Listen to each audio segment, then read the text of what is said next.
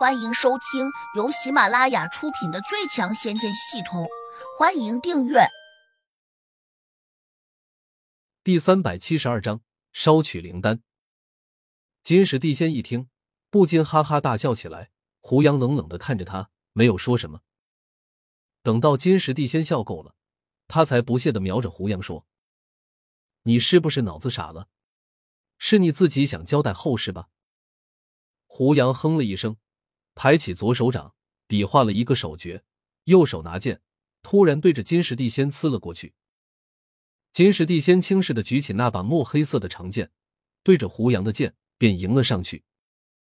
两人相距其实也有五六米远，因此剑位置，剑上的光芒倒是先行冲出来，直逼向对方。但是就在两道剑光接触之时，金石地仙的神情突然有些凝滞。而他的剑光在那一瞬间，一下就在空中消散了。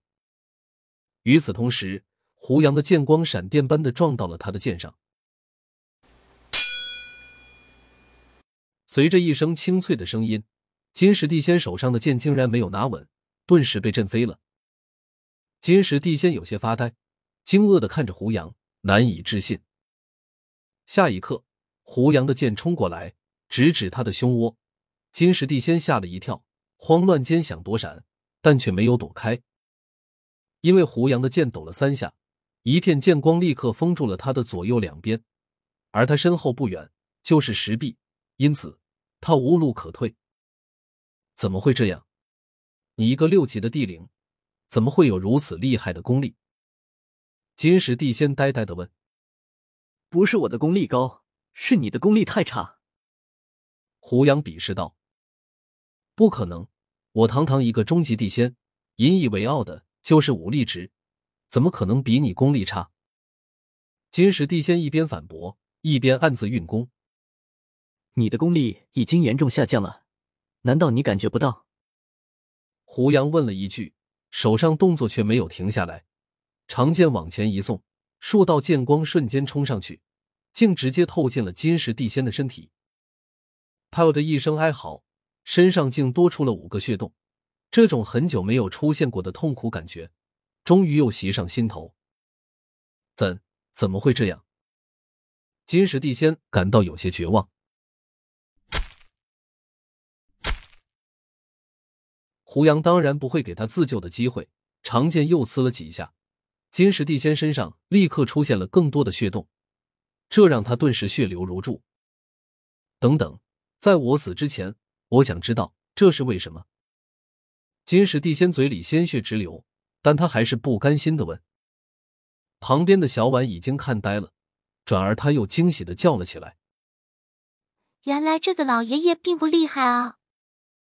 他本来是很厉害的，但是我刚才攻了他三十剑，虽然不能伤到他，但我的剑中暗含了鲜活的杀气，不知不觉中就侵入了他的身体，只是他不知道罢了。”小婉哦了一声，有些茫然不知所措，看样子没有听懂。不过金石地仙却听得胆战心惊的，他惊慌失措的问：“你说什么？你手上那朵火苗是仙火？”“对，你现在知道，已经晚了。”胡杨长剑一挥，便劈向了他的脖颈。金石地仙的脑袋顿时滚落到了地上。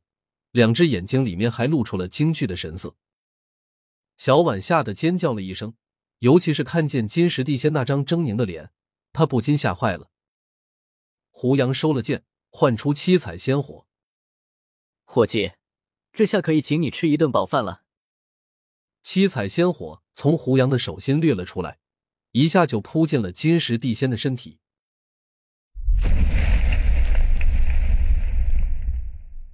顷刻之间，金石地仙的身体便燃烧起来。胡杨伸手一招，又把金石地仙的注物戒指拿到手上，分出神识检查了一下。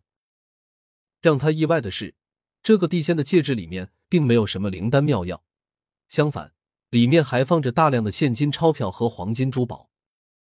这是个地仙吗？胡杨有点不解。按道理说，地仙为了维持功力。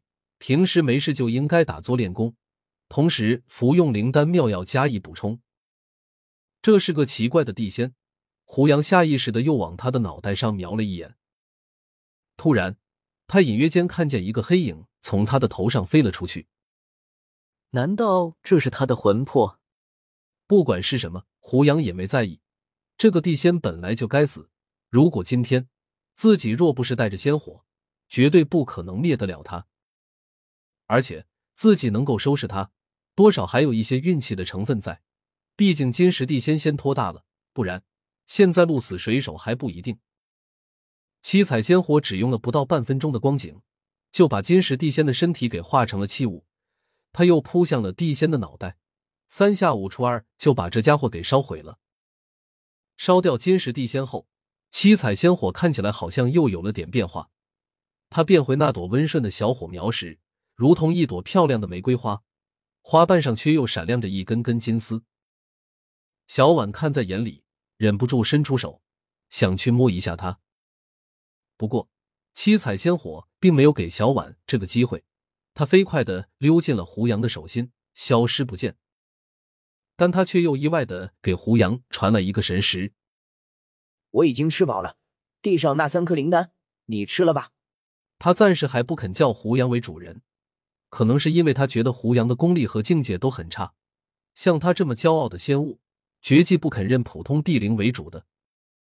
可能正是这样想，所以他把胡杨当做了合作伙伴。既然如此，那有好处的时候，自然就得分一些给他。毕竟今天仙火能够烧掉这个地仙，从而吸收到相当多的法力，胡杨的功劳当然少不了。胡杨低头一看，果然看见刚才金石地仙的身体处有三颗灰色的丹丸。他伸手一招，拿到手上闻了下，这种丹丸多半是用金石地仙的身体炼化出来的。原本胡杨以为会有怪味。没想到味道似乎还不错，甚至还有点香味。七彩仙火炼化金石地仙时，烧得非常干净，还把他手上那把灵仙居然也给烧了个一干二净。如果不是胡杨及时把金石地仙的注物戒指先行拿走，估计这东西也会化为灰烬。本集已播讲完毕，请订阅专辑，下集精彩继续。